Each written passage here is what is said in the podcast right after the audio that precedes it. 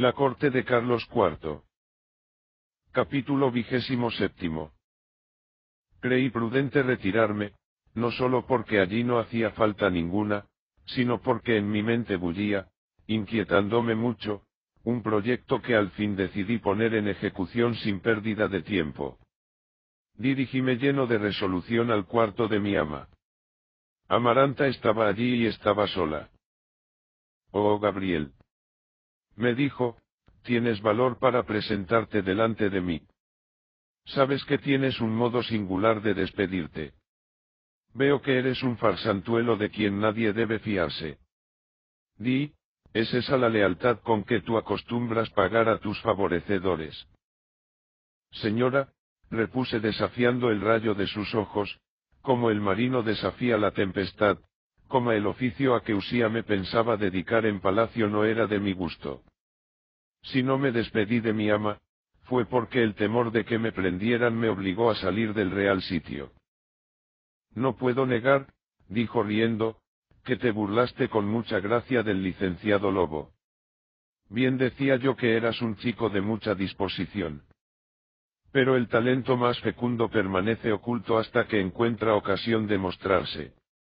Aquel rasgo de ingenio habría sido completo, habría sido sublime, si me hubieras entregado la carta. No me la habían dado para Usía. Lo cierto es que no fue a poder de su dueña. Pepa te la quitó, y ha hecho de ella el uso que sabes.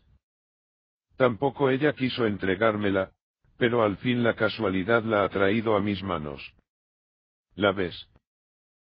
Creo que Usía me la entregará, porque esa carta es mía, me pertenece, tengo que devolverla a su dueño, dije con resolución. Devolvértela. Tú estás loco. exclamó Amaranta riendo como quien oye un gran despropósito. Sí señora, porque el recobrarla es para mí una cuestión de honor. Honor. Dijo la dama riendo más fuerte. ¿Acaso tienes tu honor? ¿Sabes tú lo que es eso, chiquillo? Pues no he de saber. Respondí. Cuando Usía me propuso el oficio de espía, sentí que se me subía un calorcillo a la cara, y me pareció que me estaba viendo a mí mismo en aquel empleo y en los de engañar, fingir y mentir. Y viéndome me daba espanto, y un sudor se me iba y otro se me venía, porque el Gabriel que mi madre echó al mundo, se entretiene a veces oyendo lo que él mismo se dice por dentro acerca de la manera de ser caballero decente y honrado. Cuando la señora duquesa me pidió su carta, y yo no podía dársela sentí el mismo embarazo. Y también me ocurrió que no devolviendo el papel y permitiendo que otras personas sigan haciendo mal uso de él, el señor Gabrielillo no vale dos cuartos. Si esto no es el honor, que venga Dios y lo vea. Amaranta pareció muy sorprendida de estas razones, y me dijo con bondad. Tales ideas no son propias de ti. Tiempo tienes, cuando seas mayor, de tener todo el honor que quieras. Cada vez te encuentro más propio para desempeñar a mi lado los empleos de que te hablé. Me parece que has empezado bien el curso en la Universidad del Mundo, y o mucho me engaño, o te bastarán pocas lecciones más, para ser maestro. Creo que Usía no se equivoca, respondí, y en cuanto a las lecciones que Usía me ha dado, me parece que han sido de provecho. Y no renuncias a tus proyectos de ser, como decías. Me preguntó irónicamente. No señora, sigo en mis trece, contesté sin turbarme, y a lo mejor va a tener Usía el gusto de verme príncipe o tal vez de rey en cualquier reino que las damas de la corte sacarán para mí. Si no hay más que ponerse a ello, como dice Inesilla. Pero di, chiquillo, ¿de veras creíste tú que ya te estaban labrando la espada de general o la corona de duque? Como esta es noche.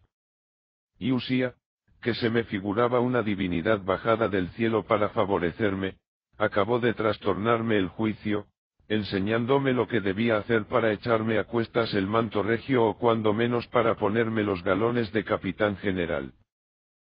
Parece que te burlas, ¿qué quieres decir? Digo que desde que Usía me dijo que el camino de la fortuna estaba en escuchar tras de los tapices, y llevar y traer chismes de cámara en cámara, se han arreglado las cosas de tal modo, que sin querer estoy descubriendo secretos, y aunque quiero taparme las orejas, las picaronas se empeñan en oír. Ah. ¿Tú quieres revelarme algo que has oído? dijo Amaranta con complacencia. Siéntate y habla. Lo haré de buena gana, si Usía me devuelve la carta de la señora duquesa. Eso no lo pienses. Pues entonces callaré como un marmolejo. En cambio contaré una historia parecida a la que Usía me refirió, aunque no es tan bonita. No la he leído en ningún libro viejo, sino que la oí. Estas condenadas orejas mías. Pues empieza, dijo la condesa con alguna perplejidad. Hace quince años había en Madrid una damita muy guapa, muy guapa, que se llamaba... No me acuerdo su nombre. Esto no pasaba en ningún reino apartado ni antiguo, sino en Madrid, y no se trata de sultanes ni de grandes ni pequeños visires, sino de una damita muy linda, la cual damita se enamoró de un joven de buena familia que vino a la corte a buscar fortuna. Parece que los padres se oponían, pero la damita amaba ciegamente al joven, y como todo lo vence el amor, entre este y el demonio proporcionaron a los dos jóvenes entrevistas secretas que, Amaranta se puso pálida, y su mismo asombro la tenía muda. Pues es el caso que la damita dio a luz una criatura, continué. No estoy aquí para oír necedades, dijo Amaranta dominando su ira. Pronto concluyo. Dio a luz una criaturita, huyó el joven a Francia temiendo ser perseguido, y los padres de la damita se dieron tan buena maña para echar tierra a aquel negocio, que nada se supo en la corte. La damita se casó después con el conde de no sé cuántos, y nada más. Veo que eres rematadamente necio. No quiero oír más tus simplezas, dijo la dama, cuyo semblante se cubría de vivísimo carmín. Aún falta un poquito. Más tarde lo descubrieron algunas personas, y hablaron de esto en sitio donde yo lo oí, pero como soy tan curioso, y ahora ando amaestrándome en los chismes y enredos para ver si llego a general o a príncipe, no me contento con aquellas noticias y voy a que me dé más una mujer que vive orillas del Manzanares, junto a la casa de don Francisco Goya. Oh, oh, oh. exclamó Amaranta furiosa. Sal de aquí, desvergonzado mozalbete. ¿Qué me importan tus ridículas historias? Y como estas noticias no tienen valor hasta que no se traen de aquí para ahí, pienso comunicárselas a la señora marquesa para que me ayude en mis pesquisas. ¿No cree usía señora condesa, que esta es una excelente idea? Veo que sabes manejar la calumnia y las bajas y miserables intrigas. Supongo quién habrá sido tu maestro. Vete Gabriel, me repugnas. Me iré y callaré, pero es preciso que Usía me vuelva la carta. Miserable rapaz, quieres burlarte de mí, quieres medir conmigo tus indignas armas. exclamó levantándose de su asiento. Su actitud decidida me turbó un poco, pero hice esfuerzos por reponerme, y continué así. Para hacer fortuna no hay medio mejor que el espionaje y la intriguilla, el que posee secretos graves lo tiene todo, y ahora salimos con que voy a conseguir dos mitras, ocho canonjías, veinte bastones de coronel, cien capellanías y mil plazas de contaduría para todos mis amigos. Déjame, no quiero verte. ¿Has oído? Pero antes me dará usía la carta. Si no he de llevar un recadito a la señora marquesa, o al señor diplomático, que como hombre reservado no lo dirá alma viviente.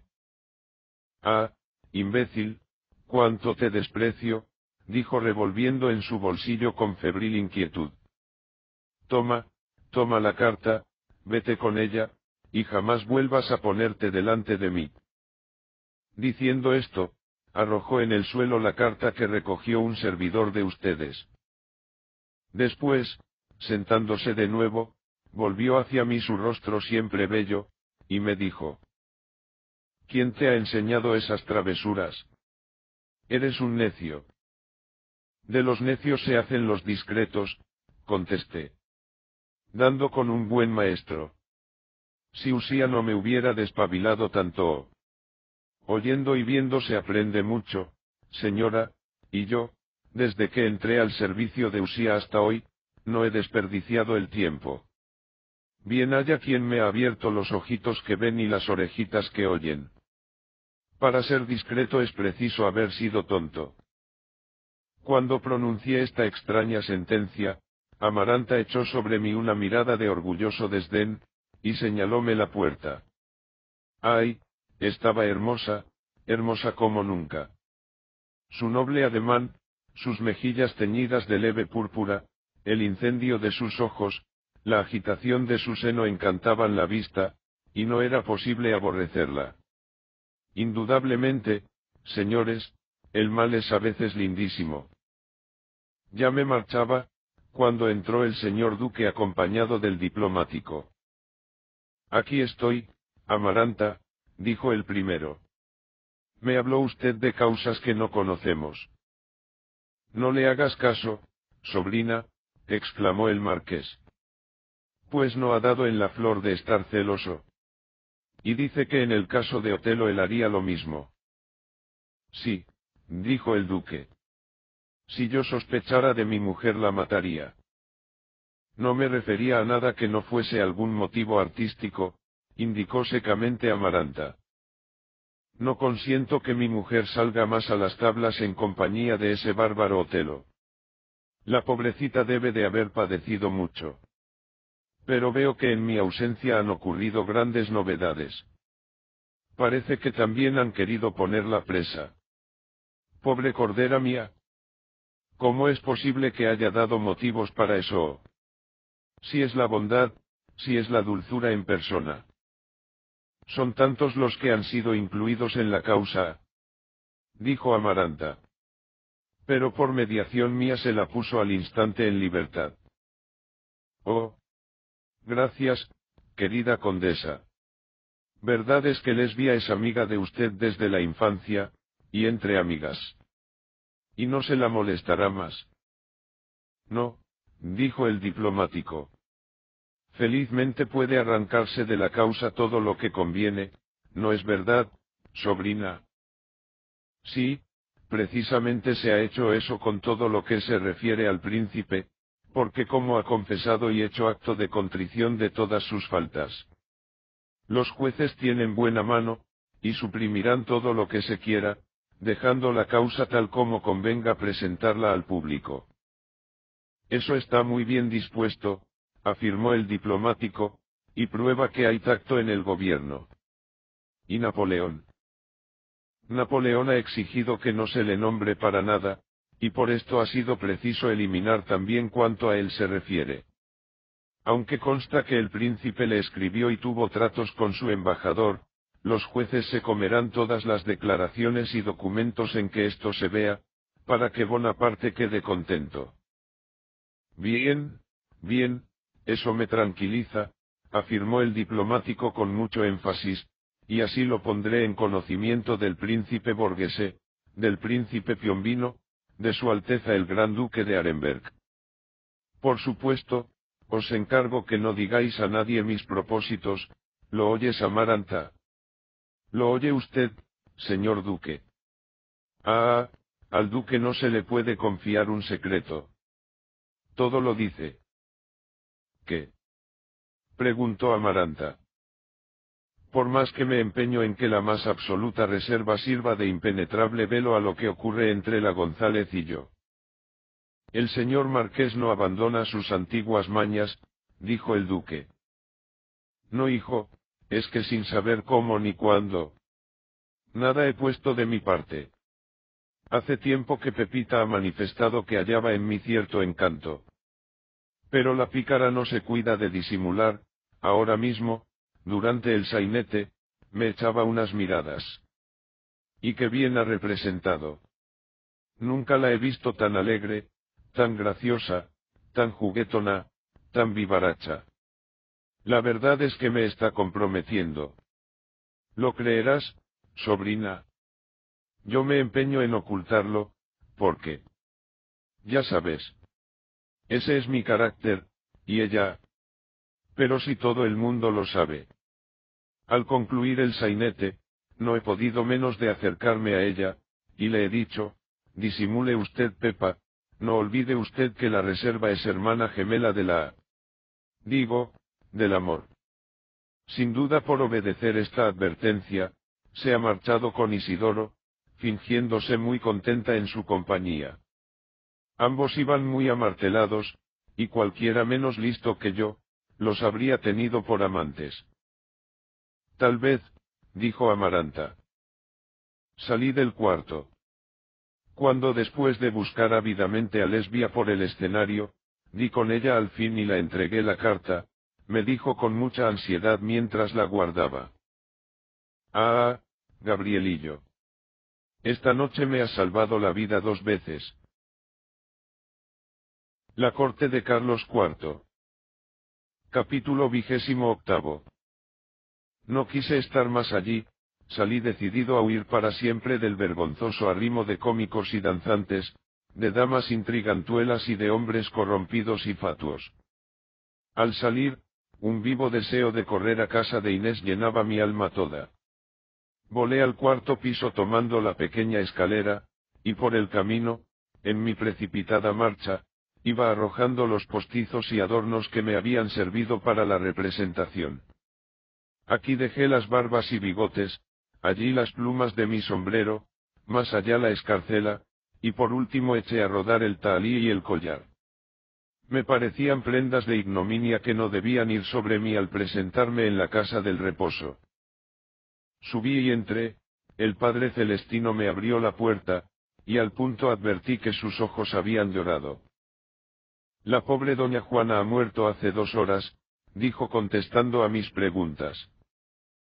Esta noticia dio a todo mi ser el frío y la inmovilidad de una estatua. Sepulcral silencio reinaba en la casa.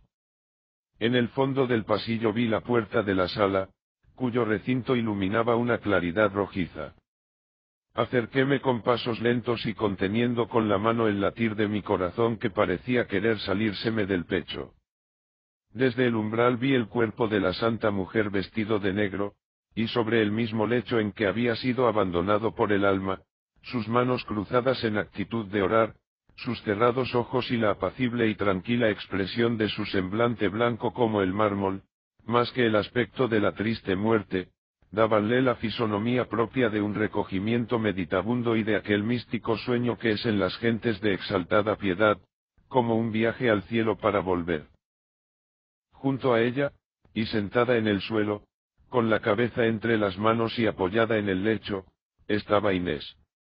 Su llanto tranquilo era el natural desahogo de un dolor resignado, propio de quien acostumbraba a relacionar las penas y las alegrías con la voluntad de arriba. No hizo movimiento alguno para mirarme, ni yo seguramente lo merecía. Una sola vela de cera, cuya llama puntiaguda y movible señalaba al cielo con leve oscilación, iluminaba la silenciosa sala, y las imágenes de vírgenes y santos que había en la pared, como afectadas del fúnebre cuadro, parecían tener en sus rostros inusitada gravedad. A pesar de mi aflicción, yo experimentaba ante aquel espectáculo una especie de alivio moral que me es imposible expresar con palabras. Aquella tranquilidad que acompañaba a una gran pena, aquella paz de espíritu que cubría el dolor, como las alas del misterioso ángel protegen el alma, al salir turbada y temerosa del cuerpo pecador, aquel silencio de la mujer muerta, que me hacía oír en lo profundo de mi mente un lejano y celeste coro de triunfante música. El sereno llorar de la huérfana, cuyo dolor modesto no acusaba a la suerte, ni a la casualidad, ni a otro alguno de los irrisorios dioses que ha creado el holgazán entendimiento humano. Aquel aspecto de resignación, el reposo imperturbable que ni aun la muerte había alterado en aquella mansión de la conciencia pura, de los deberes, de la religión, del sencillo amor, fueron para mi espíritu como una aura serena, como un templado y regenerador ambiente que equilibra y uniforma la atmósfera por tempestades revuelta o agitada por opuestas corrientes. Jamás he podido comparar con más propiedad mi alma con la imagen de un terso lago, de igual y no alterada superficie, ni jamás he distinguido con tanta claridad el lejano fondo. Cual si mi pecho hubiese estado por largo tiempo privado de fácil respiración, mis pulmones se dilataron y mi aliento sacaba del corazón un gran peso. El cura me sacó de tales abstracciones llamándome fuera. La pobre Juana, me dijo enjugando una lágrima, no tuvo tiempo de ver satisfecho el deseo de toda mi vida. Pues que. Usted, sí, hijo mío, poco antes de su muerte recibí este papel en que se me nombra ecónomo de la iglesia parroquial de Aranjuez. Al fin se me ha hecho justicia. No me ha cogido de nuevo, y bien te decía yo que había de ser esta semana. ¿Ves, Gabriel y yo? Dios ha acudido oportunamente a nosotros en esta desgracia. Ya Inés no quedará desamparada, ni tendrá que pedir auxilio a los parientes de Juana. Pobre Inés. exclamé. A ella consagraré mi vida entera. Viviré por ella y solo por ella. Ah. Dijo el clérigo. Ocurre una cosa singularísima, querido Gabriel. Sabes que la pobre Juana me ha hecho antes de morir una revelación que... A ti puedo confiarlo porque casi eres de la familia. ¿Qué? Después que confesó, llamóme aparte y me dijo que Inés no es hija suya. Si vieras qué historia tan singular. Estoy confundido, absorto. Pues, sí, Inés no es hija suya, sino de una gran señora que... ¿Qué dice usted? exclamé con el mayor asombro. Lo que oyes, la verdadera madre. Ya comprenderás que en esto hubo una de esas secretas aventuras, que deshonran a una noble familia. La verdadera madre abandonó a esa pobre niña, y, ya te contaré despacio. Pero el nombre, el nombre de esa señora es lo que quiero saber. Juana iba a revelármelo, su relación la había fatigado mucho, y la palabra tembló en sus labios ya paralizados por la muerte. Tal noticia produjo en mí espantosa confusión, volví a la sala y contemplé a la muerta, casi esperando que sus labios pudieran articular el deseado nombre. Es posible, Dios mío, dije dirigiendo mi mente al cielo, que no hagas bajar un rayo de vida a este yerto cadáver para que su fría lengua se mueva y pronuncie una sola palabra. En mi ansiedad, hasta tuve por un momento la esperanza de que el cadáver reanimado por mis ruegos, volviese a la vida para revelarme el misterio del nacimiento de Inés. ¡Qué loco soy! Dije después. No faltarán medios de averiguarlo. La corte de Carlos IV. Capítulo vigésimo noveno. Desde entonces Inés fue para mí el resumen de la vida. Si antes no la hubiera amado, su desgracia me habría inclinado con invencible fuerza hacia ella. Empleé los dos mil reales en el entierro de la difunta, y en el viaje que el padre Celestino y la huérfana hicieron a Aranjuez, donde se instalaron. Yo regresé a Madrid. Inés, reclamada después por los parientes de doña Juana, sufrió martirios y desgracias, cuyo recuerdo hace aún estremecer de angustia mi corazón. Creímos al fin asegurada nuestra felicidad, pero vinieron aciagos y terribles días, vino la revolución de Aranjuez, vino el 2 de mayo, día de sangre y luto, los franceses inmolaron muchas víctimas, Inés cayó en poder de los invasores, pero ahora me faltan fuerzas para relatar tan horrorosos acontecimientos. Estoy fatigado y necesito tomar aliento para seguir contando. Cosas hay en mi vida que parecerán de novela, aunque no creo que esto sea peculiar en mí, pues todo hombre es autor y actor de algo que, si se contara y escribiera, habría de aparecer escrito y contado para entretenimiento de los que buscan recreo en las vidas ajenas, hastiados de la propia por demasiado conocida. No hay existencia que no tenga mucho de lo que hemos convenido en llamar novela, no sé por qué, ni libro de este género, por insustancial que sea, que no ofrezca en sus páginas algún acento de vida real y palpitante. Empleé los dos mil reales en el entierro de la difunta, y en el viaje que el padre Celestino y la huérfana hicieron a Aranjuez donde se instalaron. Yo regresé a Madrid. Inés, reclamada después por los parientes de doña Juana, sufrió martirios y desgracias cuyo recuerdo hace aún estremecer de angustia mi corazón. Creímos al fin asegurada nuestra felicidad, pero vinieron aciagos y terribles días, aquellos días que se anunciaban de un modo terrorífico en nuestras imaginaciones, como presentimiento de una catástrofe. Yo, con ser casi un niño, no me libraba de la aprensión general, y por mi mente pasaban, al modo de relámpagos, ideas tan tristes como vagas acerca de desastres futuros. En la atmósfera, en el ambiente moral del pueblo había no sé qué sombras avanzadas de aquellos desastres no conocidos todavía. Sin explicarme el motivo de mis temores, yo creía ver por todas partes la imagen lúgubre de la guerra con formas que no podía determinar, y aquella imagen pasaba ante mi veloz, horripilante, ordenándome que la siguiera. Oh. Cuán pronto corrimos tras ella los españoles. Vino la revolución de Aranjuez, vino el 2 de mayo, día de sangre y luto, los franceses inmolaron muchas víctimas, Inés cayó en poder de los invasores, pero ahora me faltan fuerzas para relatar tan horrorosos acontecimientos. Estoy fatigado y necesito tomar aliento para seguir contando. Madrid, abril-mayo de 1873. Fin de la corte de Carlos IV.